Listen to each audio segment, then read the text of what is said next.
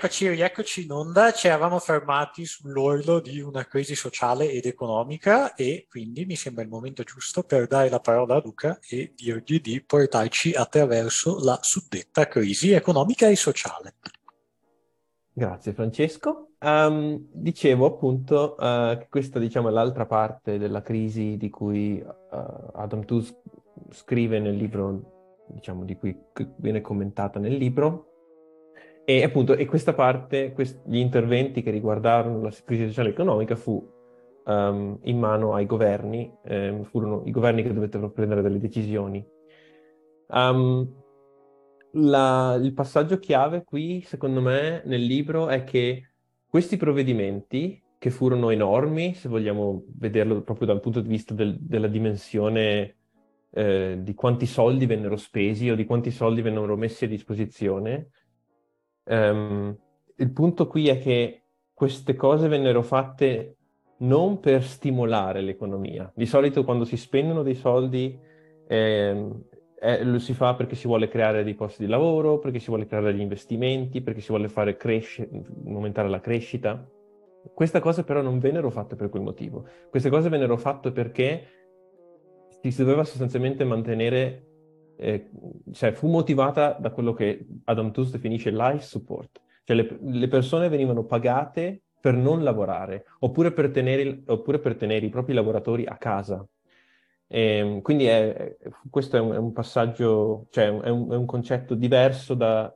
Insomma, di solito gli stati spendono i soldi quando vogliono crescere, in questo caso spe, spesero i soldi perché volevano tenere le persone a casa, non volevano farle lavorare o volevano sostanzialmente tenerli a casa finché appunto la, il peggio della pandemia fosse, non fosse, passato, fosse concluso, o comunque fosse, il peggio fosse passato. E, ehm, quindi, per esempio, gli Stati Uniti passarono un enorme, eh, enorme intervento e fu approvato il 25 marzo, quindi eh, anche qui siamo appunto nei primi giorni della, della pandemia, il Congresso degli Stati Uniti passò un intervento da 2.3 bilioni, quindi mille miliardi di dollari. Questo è circa il 10% del PIL eh, degli Stati Uniti. Eh, questi aiuti furono un misto di aiuti alle aziende e aiuti alle persone. In realtà sono, furono soprattutto aiuti alle aziende. Ci fu anche una parte di, eh, proprio di, di, alcuni cittadini americani iniziarono a ricevere dei, praticamente dei, dei, dei dei, dei, pagamenti diretti nei loro conti correnti, quindi ci fu anche l'aiuto diretto, ma fu anche e soprattutto aiuto alle aziende per qualche forma di cassa integrazione, la chiameremmo noi in Italia, no? Cioè quando lo Stato paga le aziende per tenere la gente a casa. E anche in Europa ci fu un grande intervento, ci furono grossi interventi e qui la cosa interessante è che il paese eh, dell'Organizzazione Internazionale per la Cooperazione e lo Sviluppo, l'OECD, che spese di più, anzi che mise più soldi a disposizione, più risorse a disposizione, fu la Germania. La Germania mise a disposizione circa una quantità di soldi che equivale circa al 40% del suo PIL.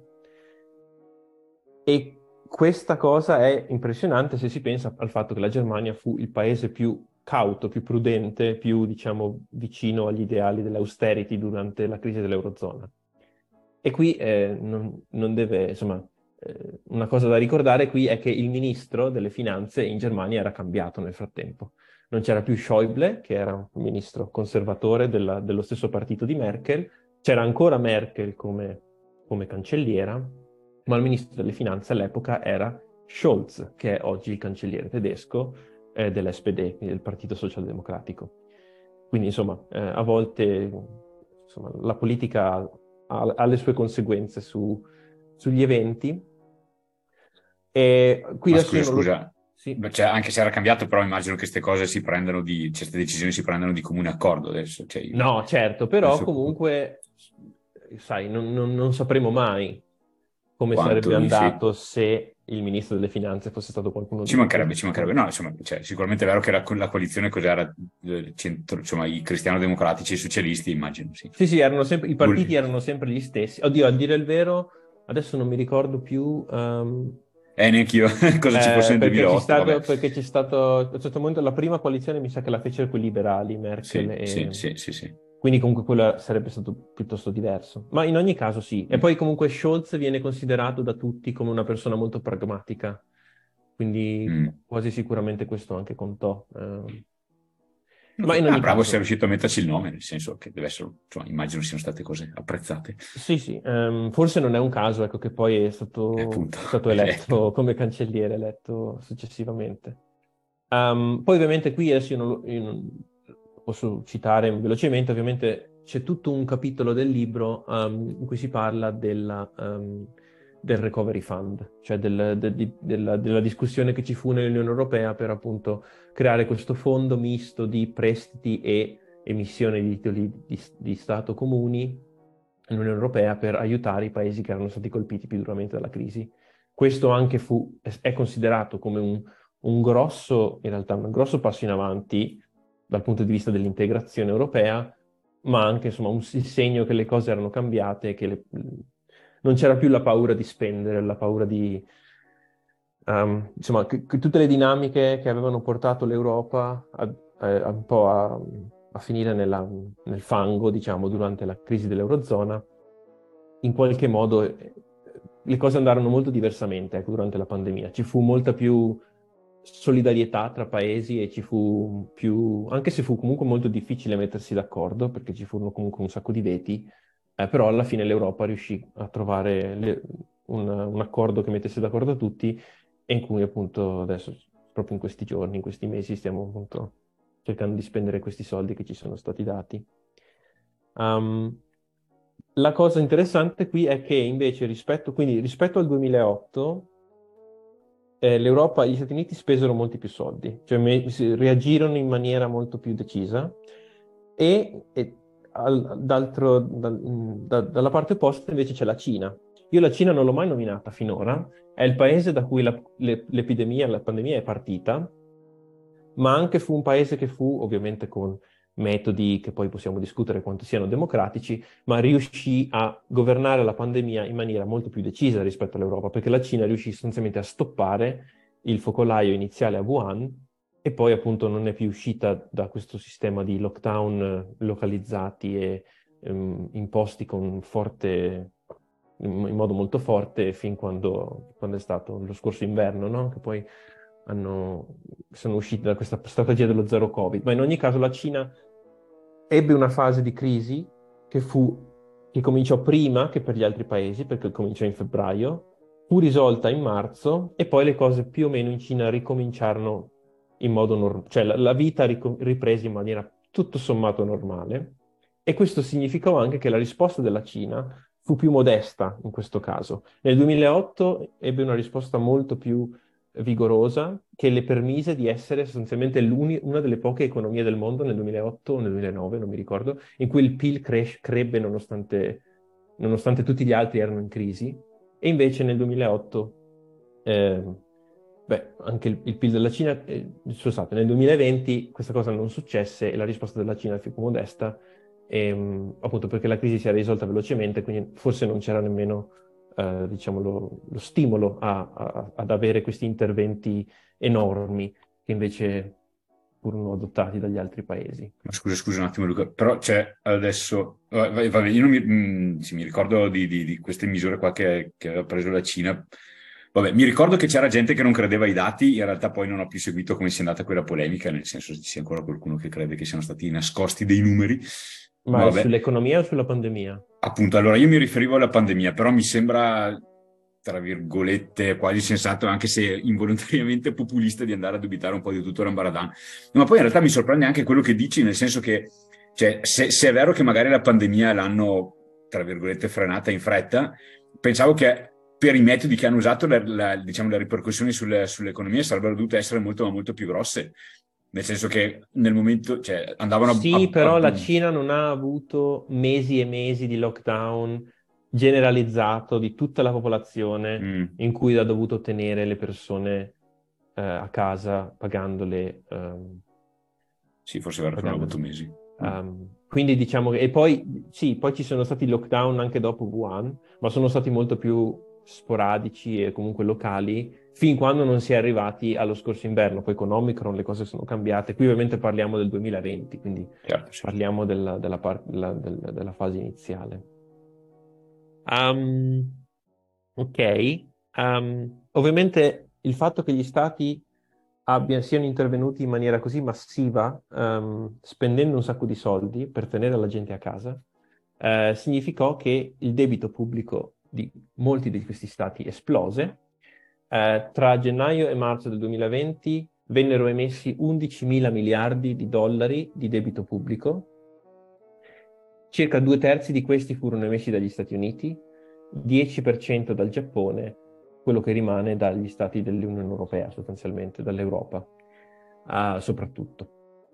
Um, e qui si viene ad un'altra eccezione, ad un altro comportamento, diciamo, anomalo uh, dell'economia, um, perché solitamente quando si emette così tanto debito, uh, la conseguenza è che i tassi di interesse finiscono per aumentare e e invece questa cosa non successe. Venne emesso un sacco di debito e, par- e quest- i tassi di interesse rimasero bassi e anzi furono abbassati, scesero e perfino il 20% del debito, di tutto il debito emesso nel 2020 fu emesso a tassi negativi.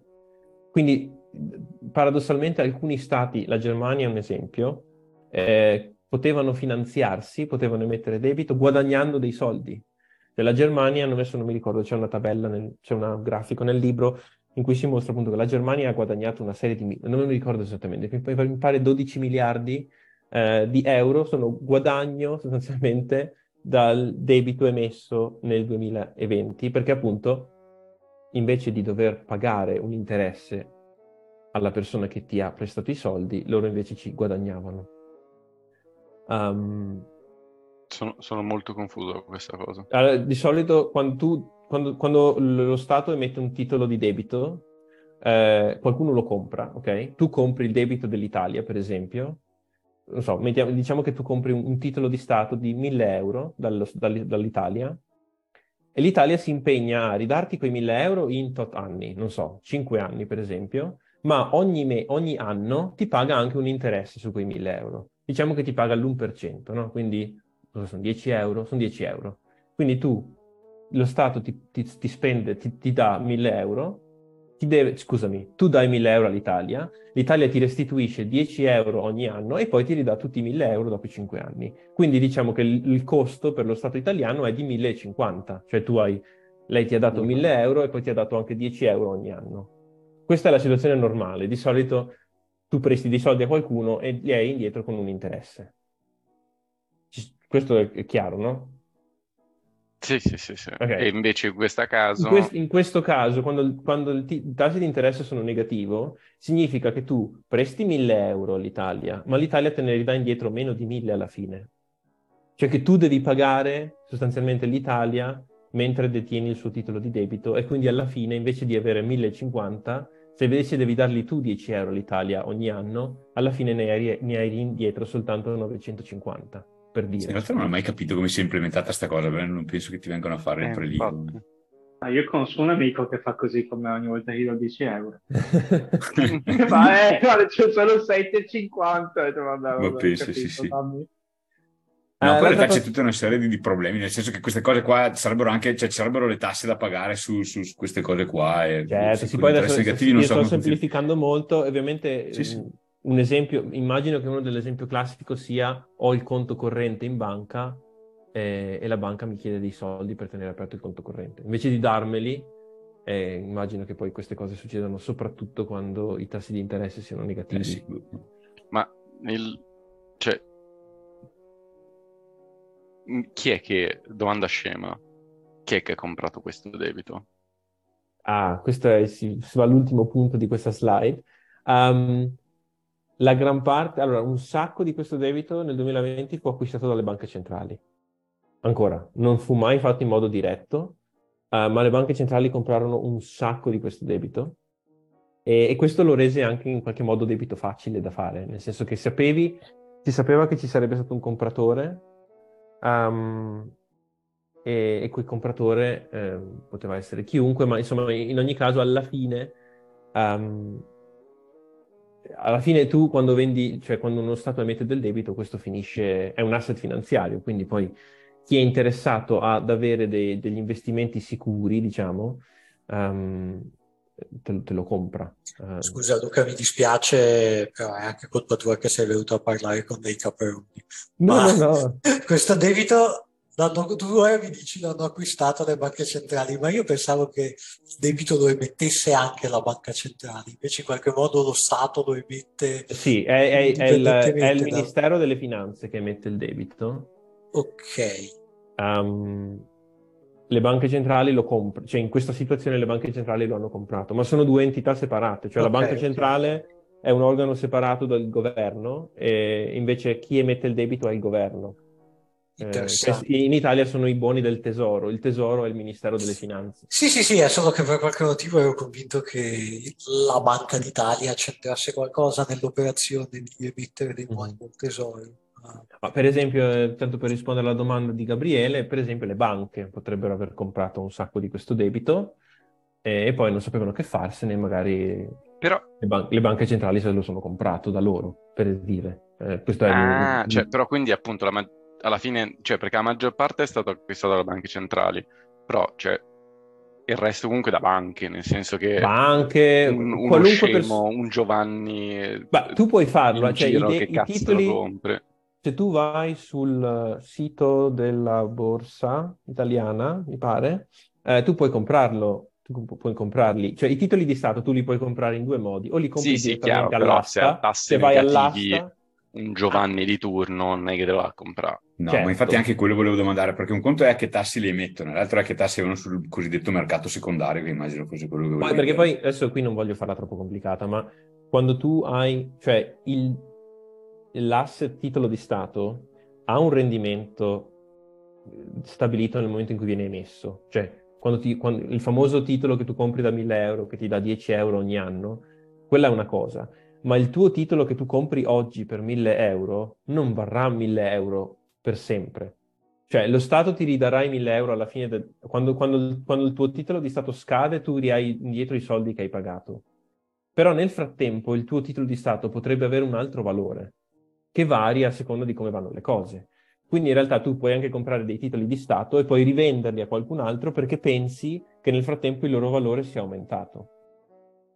E ovviamente il, il, valore del titolo di Stato poi ah. fluttua nel tempo, perché magari ci sono delle... Per esempio, in questo momento che i titoli di, che i, tassi di interesse sono molto alti, um, i titoli di Stato emessi tipo un anno fa o due anni fa, quando, per esempio in quel periodo lì, quando i titoli di Stato erano molto... e i, i tassi di interesse erano molto bassi, quei titoli di Stato emessi all'epoca ora varranno meno, cioè varranno un valore minore, perché nessuno li vuole, perché quelli ti davano dei rendimenti bassi.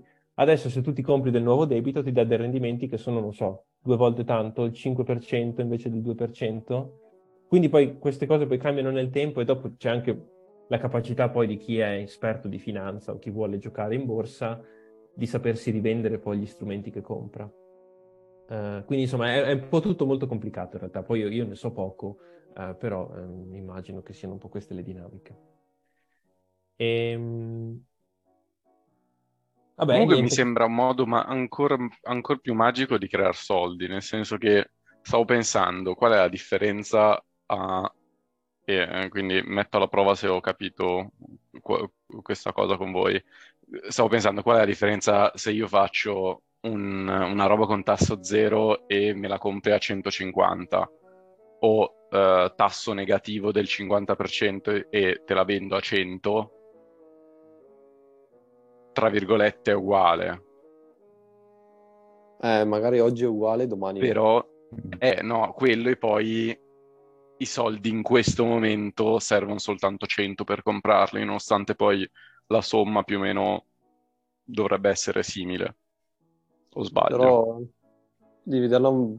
cioè un altro modo di vederla magari più sul pratico. Pensa a una zona di Milano che compri un terreno. Il terre... Cioè il valore del terreno dipende dalla zona. Fai che la compri... oggi è una zona disestata, la compri a poco. Domani il, come si chiama, eh, la giunta comunale decide di eh, riqualificare la zona e quindi di investire un sacco di soldi in quella zona. Ora il terreno che tu hai comprato ieri a poco perché era un brutto posto, oggi lo puoi comprare, cioè oggi lo puoi vendere a un prezzo molto più alto perché si sa che verranno investiti molti soldi. Quindi sostanzialmente, quindi... Cioè, quindi esatto, scusa, giusto per capire, uh, la differenza è che, cioè io stavo pensando più a una, una questione di pratica dello Stato quanti soldi riceve, quanti soldi deve spendere e a quel punto più o meno rimane uguale, però invece se io ti vendo una roba a 100 il suo valore era 100 e poi può, può, aumentare o può diminuire, ma il valore di partenza è 100, tipo, giusto? Sì, sì, lo Stato ti ridà sempre, lo Stato pa- ripaga eh, solo quello che ti ha prestato. Il valore del titolo di Stato di per sé che tu ti rivendi nel mercato secondario con qualcun altro è separato.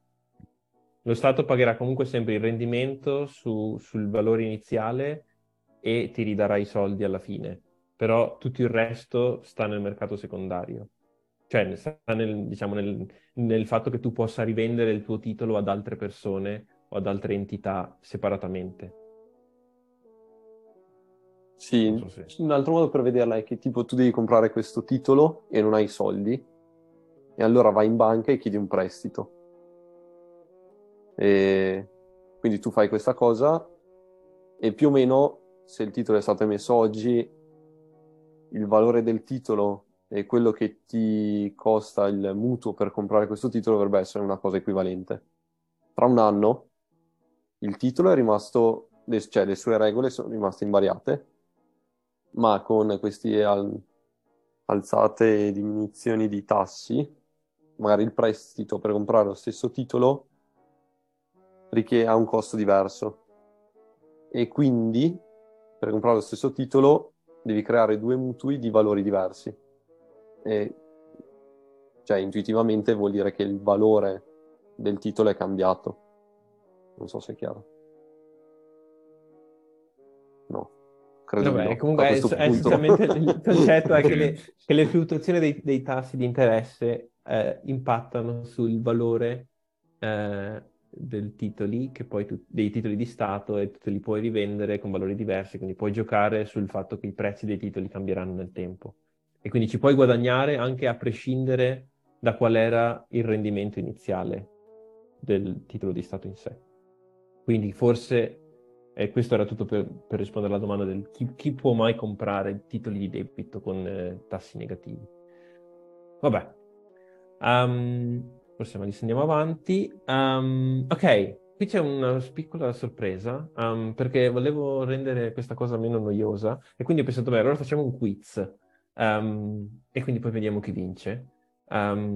Quindi io ho preparato delle domande e poi uh, ciascuno di voi darà una risposta. E chi, eh, sono domande in cui si deve dire un numero e, e, poi la persona che arriva più vicino alla cifra esatta eh, sostanzialmente vince il punto. E poi vediamo alla fine chi ha fatto più punto. Sono cinque domande, quindi sono tutte veloci. E, ok, adesso sto scrivendo i vostri nomi su un foglio. Attenzione, ufficialissimo. Uh... In questo momento sono molto contento che l'internet delle altre persone vada male, in fretta. Allora, eh... c'è un utente che ha un nome strano, ok? Credo, credo sia Lorenzo. Chiamiamolo Lorenzo per decenza. Okay. Quindi siete in 5, eh, che manca? Giovanni. Diciamo che uno di noi è molto arrabbiato col suo Zoom. Per... Ok. Um, ah, ok, quindi abbiamo perso, abbiamo perso Lorenzo? No, no, c'è, c'è. No, è, okay. è solo sotto allora, questo pseudonimo che noi vediamo. Cominciamo con la prima domanda. Allora, a marzo del 2020 il congresso degli Stati Uniti ha passato un pacchetto di aiuti da 2.3 bilioni di dollari, quindi mille miliardi di euro. Uh, quale fu il valore? Queste sono cose che non ho detto, eh, quindi si va, si va un po'... Cioè, non, non, non, le ho dette durante la presentazione, non le ho nascoste nella presentazione. Quale fu il valore in dollari del provvedimento di Obama approvato dal Congresso a inizio 2009 in risposta alla crisi bancaria del 2008? 200 miliardi. Ok, Giovanni dice 200. Miliardi. Dico un bilione. Uffa, Un fra, io devo- volevo dire un bilione. Io Però questo è- dico- cioè, un- Io vai. dico 5 bilioni. Ma come 5 bilioni? Perché mi sembrava fosse una cifra alta, ma forse sto dicendo una cazzata. Pazzesco. A me fa strano che è 2.3, quindi io dirò 0.8 bilioni, Che, che è 800 miliardi. Miliardi, sì. Dettagli. 0.8. Eh, Aspetta, io cosa ho detto? Tu hai Tu hai detto detto eh, 200. 200 miliardi. Ah, ok, miliardi. ok. O, o 0.2 bilioni. Infatti, a questo punto mi... Lorenzo, ci sei? Come le mamme che chiamano, che danno l'età dei bambini immensi. questi, questi paralleli. Lorenzo ci darà Beh, una risposta. Lorenzo o- si astiene. Ok. Allora, ha Sì. vinto, ha vinto Gabriele Pazzesco! Eh, perché era circa 700 miliardi di dollari. Sì, ho sparato un po' basta. Cazzo, O anche molto più alto. 0.7 bilioni. Però Ok, io ho risposto per andiamo- primo stavolta, adesso rispondo per primo qualcun altro. Bastardi. Ah sì, è vero, eh, avrei dovuto gestire anche quello. Vabbè. Ehm, ok, allora adesso un'altra domanda. Quale par- quanta parte dell'economia mondiale, e credo questa sia una percentuale sul numero di paesi, subì una simultanea, che non si scrive così, contrazione del PIL nella primavera del 2020? Cioè la domanda è che percentuale di paesi è- si è contratta economicamente? In inglese diceva World Economy, eh, che percentuale dell'economia mondiale immagino voglia dire l'economia del numero, cioè il percentuale di paesi che partecipano all'economia del mondo. Ma Parto io almeno... dico 5%. Quanto? 5. Ma no, ma scherzi, io dico 5%. 80? Io dico numero del diavolo, però che diventa percentuale 67. Ok, Giovanni? Mm, Allora io dico 66. Bastardo! Ma mi sa che ti Eh, sta consegnando la vittoria. Abbiamo... Lorenzo non risponde, giusto? Pare di no. 75, 75. E 75 anche a te Lorenzo. sul GOG, sul GOG. Che Esatto, suspense. esatto. No, appunto, cioè, basandoci su quello che ha detto Luca finora, Allora, la Eh, risposta esatta è il 95%. Porca. Beh, andate Quindi, quindi Francesco ha vinto il punto. Ma io l'ho casa. intesa al contrario. Eh, Andrea, Eh, sei anche quello che studia economia tra noi, ma santo Dio. E poi ci chiediamo perché succedono le crisi. Ok. Oddio. Ok, ehm, questa finì anche sui giornali, quindi forse ve la ricordate. Allora, negli. Stati Uniti non ci sono eh, sos- eh, sussidi di disoccupazione federali, ma c'è una simpatica agenzia del governo che fa una stima ogni settimana, mi pare, su quante persone richiedono il sussidio di disoccupazione e le- la, la settimana in cui ci furono più persone che la chiesero nel 2020 fu la settimana tra il 19 e il 26 marzo. Quante furono le persone che chiesero il sussidio di disoccupazione? Se volete vi aiuto dicendo che questa è la cifra più alta mai registrata, quindi andò al di sopra del 2008. Andre, se hai coraggio, dici 5 anche a questo. Io dico 8 milioni di persone. Io dico 30 milioni di persone. 30 bilioni? Zero punto- no, 30 milioni con la M. Bilioni Mm. mi sembra un po' tanto. Io dico 31 milioni di persone, condannandomi a perdere e a prendere neanche parole. Io dico 32. Eccola. Posso fare la merda? Posso fare la merda? Vai. 33. Mamma mia! Ok, il Quanto punto ha l'ha detto? vinto Lorenzo perché No. Ah! Furono 3.3 milioni. Vabbè. Ah, Eh, nel- Ma è la- pochissimo. settimana- 3 punto- Beh, ma in una settimana però, Sì. eh. Settimana. Sette. Poi è crashato il Ehm, sito, sì. La, la- la precedente record del 2009 furono, mi pare, 650.000. Eh, sì, e quindi insomma In una questo settimana. fu, fu 5 volte tanto quasi, forse 6. Cazzo, diversi ordini di Cinque grandezza. Esatto. Ok, prossima domanda. Ma Allora. aspetta, se pareggiamo tutti cosa succede? Eh, Cioè, non lo so, lo decidiamo alla fine. perché scusa, O magari l'ultima domanda la facciamo, la facciamo da due punti così. Allora, il primo paese al mondo per eccesso di mortalità in rapporto alla popolazione nel periodo 2000 2020-2021 è stato il Perù. E questa è fonte l'Organizzazione Mondiale della Sanità. Ora, sapreste dire qual è il suo valore, cioè il valore dell'eccesso di mortalità in rapporto alla popolazione? Eh, espresso in... dell'eccesso in rapporto mortalità. alla popolazione Esatto. non so Di neanche- quanti morti in eccesso per ogni 100.000 abitanti? Oddio, Ma- aspetta, la risposta corretta è no, cioè non sapremo dire con nessuno. Sì, la. Hai vinto, Gio. Allora, se volete vi do eh, un aiuto, però aspetta, vi- ci- devo pensare all'aiuto perché sennò mi smarono la, la- cioè mi, mi mangio la risposta successiva. Eh, vi dirò che Eh beh, eh, allora, vi dirò che gli Stati Uniti, il valore per gli Stati Uniti di questa cosa fu eh, aspetta, dove sono gli Stati Uniti? Qui, In fu America. 140. Ok, ok, quindi stiamo... Oh, Mm, mm, Ok, il valore sì. di Uniti fu 140 Interessante. e non fu ovviamente il paese più grande. Il paese più, il più- il paese più eh, fu il Perù. Quindi quanto fu? Qual è stato? Chi è che Chi manca ad andare dice- per primo? Chi dice 141? Ah, facciamo che va per primo Andrea, per primo Gabriele, no, chi è che non... Forse Lorenzo, no, Lorenzo l'ha detto prima per primo, forse Andrea non è mai andato per primo, Io sono Sì, Andrea- io prima, però E allora io non ho problemi. ma forse Francesco, ok. E allora io dico 648. Mm, mia. Stavo pensando esattamente allo stesso numero. Tu dici Non 100? quello No, io dico, io provo, provo- provo a dire 500, ma questo gioco ho evidentemente perso. Facciamo 900, io dico 900 persone, Cazzo. anzi il numero di decessi. E vabbè, proviamo. 630. Quanto ha detto Fra? 648. 648, ma cazzo. Io dirò in realtà per me un po' di meno, dai, tipo 483. Io odio con la forza di un milione di sole, Gabri, Dio santo. Quanto hai detto te, Gio? Io ho detto 500. Ah, sì, Allora, no, la risposta esatta, io penso che l'abbia data, cioè penso che abbia vinto Gabriele, ma non mi Eh. ricordo esattamente. Ah, Sì, il valore, il valore preciso è 437. Mamma mia. pazzesco, stravicino. Quindi Gabriele ha vinto il suo secondo punto in Che realtà. giocatore! Sì, vabbè, è andato per ultimo. Vabbè, Grazie, ma grazie. aspetta Ok, un attimo, adesso- faccio questa domanda. Un momento, se io adesso investissi Gabriele con la macchina perché mi fa schifo, conterebbe come morte di No eccesso perché, da Covid? no, perché il periodo è 2020, Ah, ok. 2021, quindi è Ah, giustamente, c'è proprio scritto, Specialmente sì. prim- mi devi investire talmente tanto che finiamo in Perù.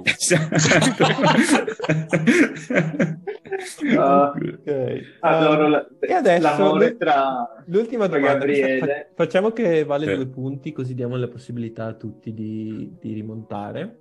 Adesso Non dovete dire qual è il valore del paese in cui vivete e Allora. chi si avvicina di più. Quindi, In che senso eh, qual è il, il- cioè tu sei cioè il valore Repubblica Ceca, dell'eccesso in Esatto. questo momento? no, no, in- tra sempre tra il 2020 e il 2021, Ah, ma del paese in cui ti trovi. Quindi tu dovrai dire la Repubblica Ceca, Ah, ehm, Lorenzo la Francia, Giovanni il Belgio, Francesco la Germania, Andrea l'Italia, Gabri- eh, e basta. Allora, che bello, non, non Oh. ci ripetiamo, che bello. bello, bello. per Questo- la questo- Germania io dico 102. Ok. Io Mm. per la Francia dico, boh, sarebbe bello sapere quello dell'Italia, però mi lancio per primo, boh, io dico eh, 180. Io Luca? Ok. io Luca dico 98.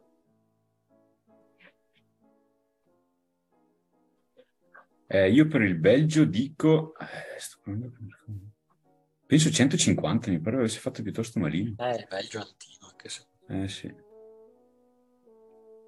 Io, eh, Repubblica Ceca, devo dire malino. eh, ero tentato da 313 perché la, era la, la La roba di Paperino, Sì. però dirò un, un 202 per rimanere simmetrico. La cosa che mi secca dei tuoi ragionamenti è che poi vinci anche, capito? Allora, adesso qua abbiamo fatto un po' di conti. Allora, la Repubblica Ceca, allora Gabriele ha detto 202, Sì. ehm, la Repubblica Ceca, il valore della Repubblica Ceca è 173, Uh, quindi siamo a, eh, 29. 49. Ho 29. No, 29, sì, 29, 29. No, bravo, una stiamo sovrastima di, una sovrastima di 29. Poi andiamo a Andrea. Allora, Andrea ha detto 98 per l'Italia. E in Grazie. realtà il valore dell'Italia è 133. Porco, Uh, già perso. Eh, 35. Quindi 98 meno 133 è una sovrastima di... 35. No, sotto Questo è come quando, 35. quando ci sono quelle robe tipo gli sci, eh, che ci sono un, un giocatore dietro l'altro e c'hai l'ansia che potrebbero battere. Ora eh, andiamo in Francia da Lorenzo. Lorenzo ha detto 180. Il valore della Francia è 180. 63. Sì? 63. Ah, 117 di differenza. Una Sovrastima di sovrastima di 117. 117. beh, l'ho sparata grossa. Quindi a, tutto- a questo punto è una sfida tra Francesco e Giovanni. No, Quindi, Beh, E c'è ancora Gabriele. e- quel fango maledetto Ah, di Gabriele. scusate, sì, sì. eh, Gabriele. Allora, vediamo un po' eh, la Germania. Vorrei anch'io dimenticarmi Sulla Germania Gabriele. c'è una cosa interessante, perché io penso, dovete capire che io ho preso questi dati dal... ehm, ho preso questi dati eh, dall'Organizzazione Mondiale della Sanità e poi si è scoperto che la Germania e la Svezia sono state ricalcolate, quindi c'è stato anche un po' di... Ok, allora, eh, Francesco... Allora vogliamo ha sapere detto- tutti e due i dati. Esatto, adesso vi dico quello... scegliere quello che mi fa vincere. Vi dico quello, quello ufficiale, cioè quello rivisto, quello che hanno corretto. Allora, 102 è la stima di Francesco, la Germania, il valore eh, vero era 73. Quindi No. 29 29. No! Impazzisco, impazzisco. eh, è una sovrastima di 29, sì. Quindi è lo stesso valore di Gabriele. Quindi adesso andiamo a vedere Giovanni. Però da noi, No, da noi siamo morti di più, quindi ci meritiamo noi. Luca, spareggio è la domanda sull'Inghilterra. Allora, Aspetta, dimmi il Vai, Belgio, vai, dimmi quanto scappato. allora, magari il tanto la Belgio, la vince, Gio. Il Belgio, allora Giovanni ha detto 150 e il Belgio sta per gli anni 2020-2021 sta a 77. Vabbè, non facciamo nemmeno il conto e non vale la pena. Quindi a questo punto Però facciamo un imprevisto- recap di... No, a parte voglio sapere quello di... della Germania, qual era prima, cioè Ah, prima era, era sta- no, era stata una sovrastima, era 113 mi pare, poi è stato corretto, no, 116 Cavolo, avrei Cazzo, avresti... ed è stato corretto a 73. E, Spero di pos- aver e fatto possiamo fare un recap di tutti, cioè dall'Italia alla Allora, Repubblica sì, Ceca? eh, la Repubblica Ceca 173, eh, l'Italia 133, eh, la Francia 63, la Germania 73 e il Belgio 77. Tenete Sì, conto che questi sono 120 2020-2021. Quindi, per esempio, Mm. il Belgio aveva un- una cifra ehm, che ho visto prima. Il Belgio aveva nel 2020 un po' più, eh, 146, nel 2021 Ah, vedi. 8 e quindi alla fine tra i due anni è 77. Quindi poi dopo queste cose si...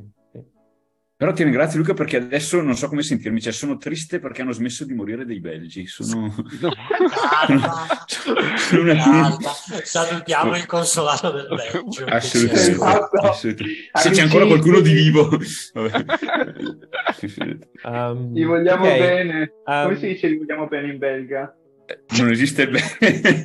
Allora, Gabriele stiamo stiamo aveva- scavandoci una fossa gravissima. Allora. Gabriele aveva già un punto di vantaggio su Francesco, quindi non so come vogliamo gestire questa cosa. Diciamo che Gabriele ha vinto.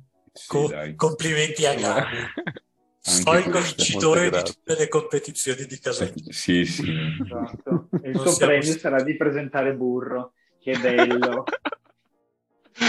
Guarda, te Gabri, la faccio io- corta. Io, io lo dico e sono già le 11 e un quarto.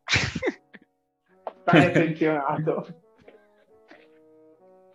Comunque, questa ecco, vittoria grazie poi ho per delirio. l'attenzione. Madonna Luca, grazie a te. presentazione. Grazie Luca di aver Grazie, introdotto Luca. il formato Sì, del figo. corso in legumata e anche era di averci bello. spiegato un sacco di cose che effettivamente non sapevamo e, e che hanno arricchito il nostro bagaglio culturale.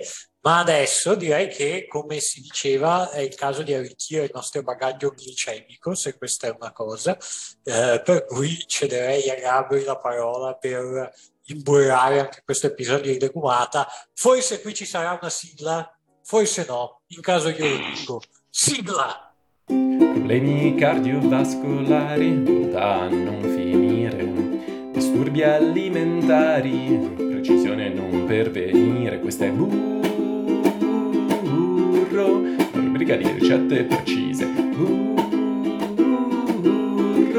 anzi molto precise, per persone molto tedesche. Meno male che Lore non la sente, che se no mi picchia. No, Allora, la sento, la sento e come. allora ragazzi, ehm, andrò veloce perché sta arrivando un, un- camioncino in cui penso ci sia Lore che mi vuole, mi sta lanciando le bombe. Comunque, allora, come, come- come sempre, eh, ho chiesto al nostro ospite, come sempre nel senso di la seconda volta, ehm, un ingrediente e come sempre l'ospite non, non mi ha dato eh, vita facile perché l'ingrediente, non so se lo vogliamo, vabbè sì, lo dirò subito, è il lievito, eh, quindi adesso vediamo cosa famo. Ehm, quindi niente, come tutte, tutte le ricette di burro, più che ricette sono storie, e quindi vi racconto di come, come risolvere un problema che capita, penso più o meno a tutti. Cioè, siete a casa, eh, dovete partire dopo un paio di giorni e lasciarla a casa. Avete comprato una barbabietola perché boh, era in offerta, non avevate mai cucinato la barbabietola, allora boh, l'avete presa.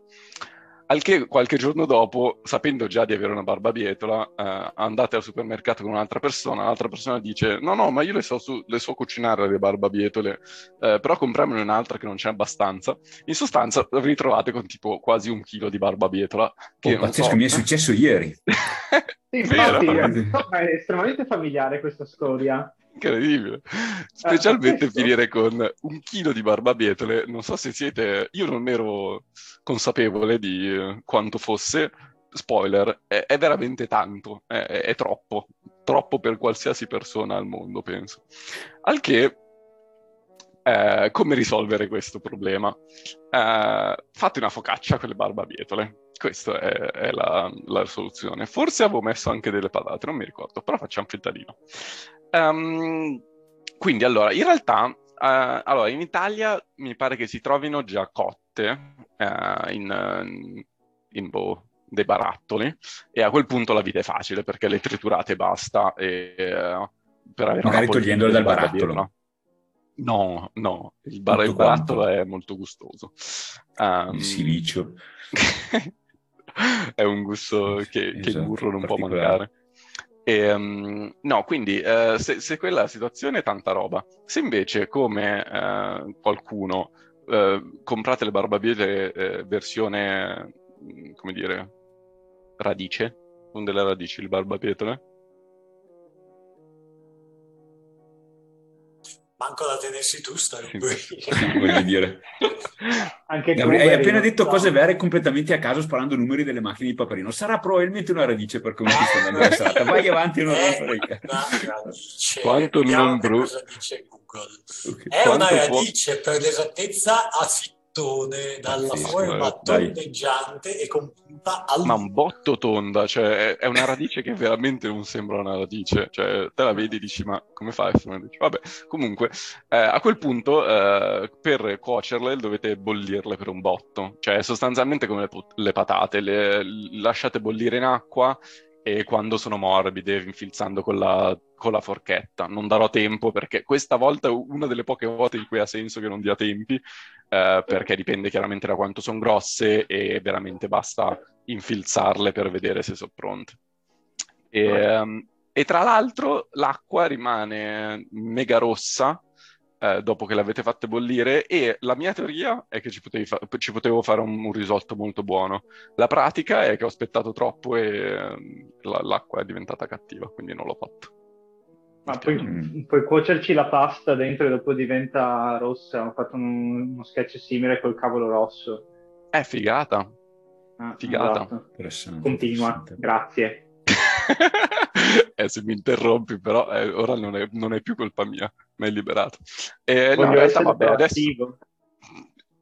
Vabbè, adesso comunque in realtà andrò più veloce perché sostanzialmente non, non sono venuto qua a insegnare come si fa la focaccia agli italiani e eh, sostanzialmente però, sì, esatto, si trita la barbabietola, si butta dentro con la farina, ehm, l'acqua, ehm, cose che appunto non voglio insegnare e si fa lievitare, si fanno le pieghe, le pieghe con le focacce è sempre importante, ricordatevelo, e, e niente, e, e poi è buona. Ed è tipo, la cosa strana è che viene tipo ross- mega rossa, tra l'altro altro motivo era divertente perché avevo fatta rossa perché gioca- giocava il Milan e quindi ero felice. E, um, cioè, ero felice di fare una roba rossa. E, e però la cosa divertente... Poi l'hai anche bruciata per fare il nero? O hai fatto... la prossima volta. Uh, a righe. Eh, ci avevo pensato, però non sapevo cosa metterci di nero sopra. E bruciarla in effetti, boh, è una bella idea, però poi la devo mangiare. E, um, ah, comunque sì, la storia è poi che ho fatto tipo una cosa come 5 kg di focaccia perché appunto avevo un chilo di cavolo, un chilo, un chilo di barbabietola e quindi ho continuato ad aggiungere farina finché la farina non è diventata più, l'impasto non è diventato più grosso di me, quindi ha preso un po' il sopravvento. Però era buona e la cosa divertente è che eh, fuori è mega rosso e dentro invece è abbastanza marroncino. E boh, Senti, io una domanda, avrei una domanda abbastanza culinaria. Vai. A livello, a livello, di gusto, perché ti spiego, io ad esempio una volta ho provato a fare una cosa un po' ambiziosa, nel senso era una torta salata con le barbabietole e il gorgonzola, e insomma il gorgonzola mm. ha un gusto abbastanza deciso, però quello delle barbabietole era veramente troppo, insomma, mi ricordo bene le proporzioni, però mi ricordo che aveva un gusto molto molto prepotente. Tu cosa hai da dire a riguardo? Ma eh, allora io non mi ricordo, forse ci ho buttato dentro anche un po' di latte invece che, la, che l'acqua, sempre per il solito motivo che appunto dopo due giorni devo andare via e quindi ho detto vabbè buona, usiamo anche il latte o lo yogurt, non mi ricordo, ehm, che così taglia un po' il sapore. A me non era venuta male. Uh, poi ci avevo messo tipo anche lì altre robe un po' a, per svuotare il, il, frigo, ci avevo messo un po' di peperoni sopra, un po' di uh, cos'è che c'avevo, tipo la feta. Oh. Stanno continuando e, a spuntare ingredienti, comunque incredibile. No, vabbè, ma questi non contano. Cioè questi e posso dire, tra tutti dopo. questi non hai ancora citato il lievito. Hai ah, vabbè, il lievito non l'ho citato, però per, perché ho detto che non si fa eh. la, la focaccia. Eh, eh, ecco questo il lievito. Mm? Niente. E, um, no, a me, a, me non, a me, era piaciuta. Tra l'altro, appunto, visto che avevo fatto 5 kg fino all'altro giorno, ce l'avevo in freezer che mi perseguitava. Però era, cioè, più che perseguitava, mi, era una bella compagnia perché, boh, scongelarla sì. era buono. Tempo di cottura? Ah, al tempo di lievitazione circa 500 anni. Uh, cioè dagli, da, dalle Rispo- due... risposta alla domanda che ti è stata fatta. Non, non, non, so da dove cominciare a commentare poi tu Gabriel eh, risposta alla domanda tra 500 anni. No boh è come focacce quindi eh, io l'ho fatta molto ah. alta quindi una quarantina di minuti. A che temperatura? Uh, giovedì. Dai Gabi, almeno una volta potevi dire 42, così facevamo il gancio con la sua. Eh, sì, una quarantina, 42, taglia fra. Eh... e boh, oh, sì, no, a 100, soliti 180. Soliti 180. Ragazzi, sempre a 180. Le 180 giornate di Sodoma. Eh il, il, fur, il, fur, il, furgone di Lore si sta avvicinando, ragazzi. Io ho paura. Esatto. Allora, che dite, la chiudiamo qui. Sì. Ma sì, peccato averlo mandato in vacca, abbiamo effettivamente dei contenuti per una volta e poi... Ma sì, magari la gente ascolterà solo la prima metà della puntata e Io si ricorderà di noi come di questi grandi esperti di economia. E allora, beh, allora basta, concludiamo qui per oggi. Salutiamo e ringraziamo Luca Cantarello che ci ha parlato da Bond di un sacco di cose che non sapevamo e per questo gli siamo grati. Ciao Luca, grazie. Ciao, grazie, buonanotte. Complimenti ancora a Gabriele per vincere il primo e chissà se sarà l'ultimo quiz Grazie mille. Salutiamo allora il vincitore e imburratore Gabriele Lobbia, focacciatore. Ciao Gabri. Va, Ciao, va dove è andato il ragazzo, come per la famosa battuta di Boris. Grazie Fra, vado a nascondermi. Salutiamo Andrea Bova, Castelnuovo sul Gaida. Ciao Andrea, buonanotte. Buonanotte a tutti. Che poi era Castelnuovo Delme, ho sbagliato, eh, è difficile. Salutiamo Lorenzo Metiglia a Grenoble, ciao Lorenzo, buonanotte e stai attento alla polizia. Certamente, ciao Fra, ciao a tutti, buonanotte. E salutiamo Giovanni Soldà a Ghent, ciao Giovanni, buonanotte e a presto. Buonanotte e allora Grazie Fra, non mi resta che ringraziare e salutare anche Francesco Paolo Gallinaro da Friburgo del Bresgavia, o come ci o qualche variante sul Però tema. un titolo nobiliare. Esattamente. E augurare anche a lui una buonanotte a nome dello staff. Grazie staff, ciao a tutti. Ciao ciao. Ciao. Ciao. Ciao.